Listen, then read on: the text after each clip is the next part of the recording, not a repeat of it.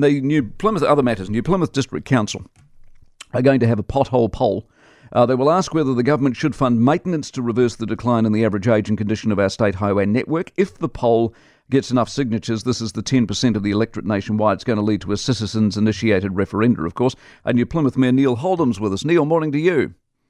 G'day, Mike. How you doing? Very well. Bad your way, the roads, the potholes? Oh, across the whole country, Mike. It's it's appalling, and I think out of frustration, we we've just looked at what we could do to actually frame up the conversation in a, a, positive way. And I mean, it's something that everybody is talking to me about. And I'm not sure if you've seen the graph that I sent through that showed you, yep. you know, the appalling decline that's occurred over the last 13 years. But something has to change. And so we thought, look, what what better way but go back and ask the people?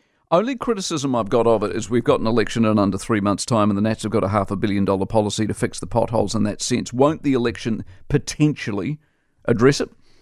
No, I mean, the, the half a billion dollars over three years, it's not going to touch the sides, Mike. And I've spoken to Simeon Brown about this. I've spoken to all of the um, opposition spokespeople and, and previously have been talking to Michael Wood. So, um, you know, Labour has put in about a $700 million debt patch on maintenance um, in the last 12 months um, after we, we, we, called them out because the budget numbers showed they were actually planning to cut road maintenance. And I, I sent a letter off to the minister on the day that the budget came out when I saw the numbers, yeah. and they scrambled around and allocated this debt funding.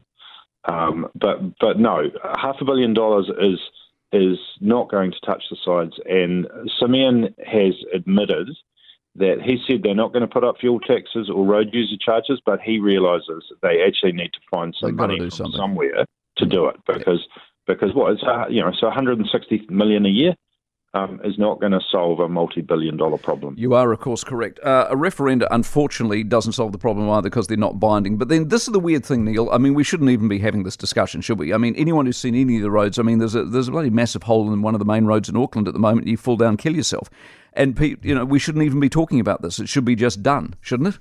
Oh, I agree. It's like when you get a warrant. You know, you take your car in for a warrant. They say you need new tyres and new brake pads. You know, you just do that stuff because it's appropriate. And you know, but look, this is out of desperation because we, we wanted to really send a message to the beehive that all the parties need to come together and basically agree that you know I think most Kiwis say if we've got roads, we've got to maintain them to a decent standard. Yeah. That that we need it for safety and we need it to connect up our communities because those are the economic pipelines. So it seems weird, but actually when you look at it, it's both you know both sides of the house have un- underfunded roading for more than a decade, and so it was really about sending them a message. And I mean, my my friends in the Hawke's Bay, the the mayors over there. I mean, the the, the data you've seen, their, their, roads are worse than ours. They're the worst in the country, yep. and in theory, they're in negative life.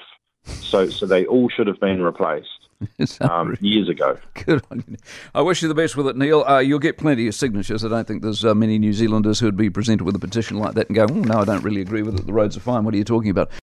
For more from the Mike Hosking Breakfast, listen live to News Talk ZB from 6 a.m. weekdays or follow the podcast on iHeartRadio.